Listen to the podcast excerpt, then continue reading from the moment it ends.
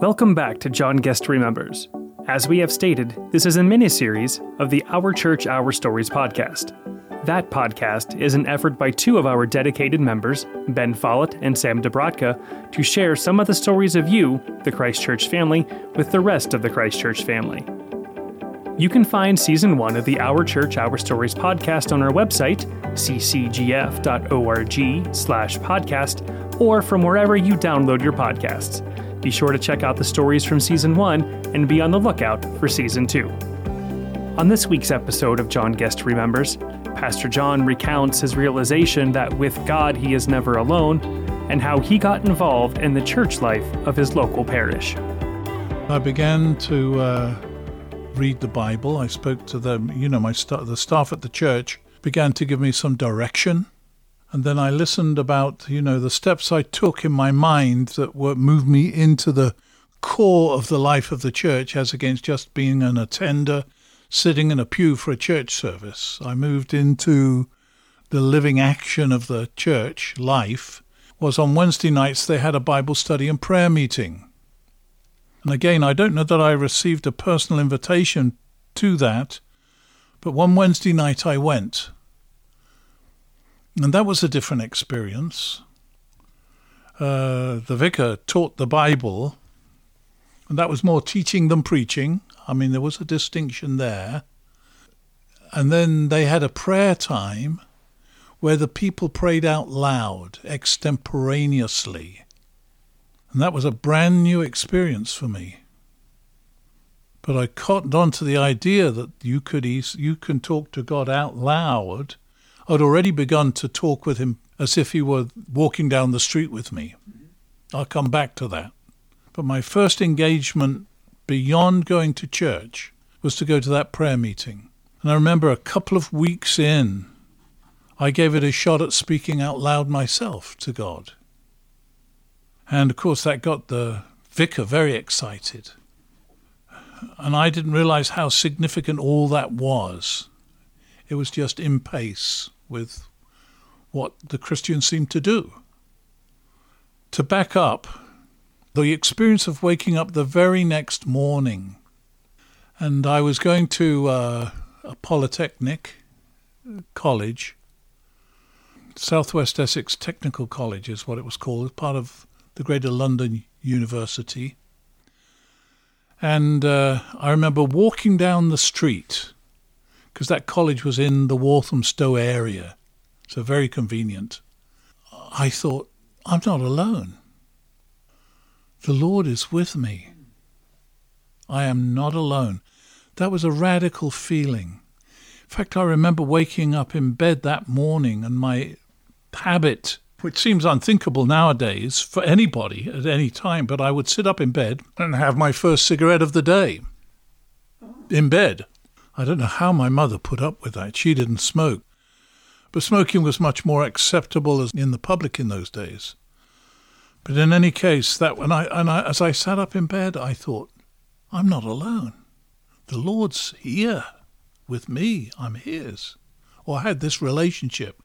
I wouldn't have said I'm His but it was a kindred spirit that I had with the Lord. And so walking down the street, I remember that very day, the same sensation. Going back to the steps by which I got involved, and I will come back to that experience of the Lord being with me in my day to day living. But the next thing that happened was they were advertising the need for Sunday school teachers. And Sunday school for children in those days was in the afternoon, Sunday afternoon. And so, w- without knowing anything, I volunteered. And I thought, you know, because I was cool, I could, you could, I could handle a bunch of kids. So they gave me a class of, I don't know, about eight or ten little boys. But the teaching for the class, this great disciple um, imaging the teaching for the class to the teachers was on a Thursday night. And one of the young assistants at the church ran the Sunday school, and he gathered us teachers every Thursday evening in his apartment and taught us the lesson that we were to teach. So now I, I'm only teaching what I'm, is brand new information to me. But it all made sense. It all, that conversion experience and the kind of framework in which it came with the theology of salvation from Ray Wilson, and then the structure that that was given now in the class and in the preaching and the worship of the church, the hymns we sang. So, hymns that I knew from school experiences, you know, having assemblies, began to make sense. They fitted within a theological framework.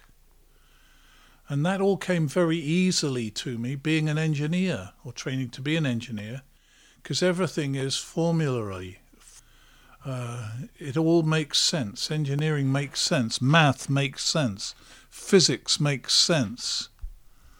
The elements, you know, metallurgy, how elements are mixed to make stainless steel, and uh, or the difference between cast iron and regular steel, and how they're machined, and, and uh, you know, all those elements make sense and that was my style, my intellectual style.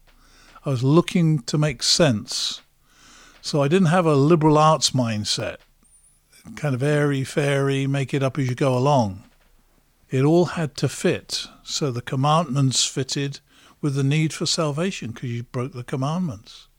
Jesus becoming a sacrificial offering to pay for the sins made sense. So the teaching fitted into that framework because that's what the church was about, that church. It was an Anglican church, Church of England, and was a very ancient establishment church. In fact, uh, it was the parish, the area that Clement Attlee, Member of Parliament, who became the Prime Minister, replacing Winston Churchill, that was his area. So once a year he would turn up in church for some kind of formal ceremony of that was related to the government and his leadership in the nation. That was my church, St Mary's Walthamstow. So it's an establishment, ancient church. It actually, on that site, went back to Saxon times. It's a very, very ancient site. So it had an ancient graveyard around it as well.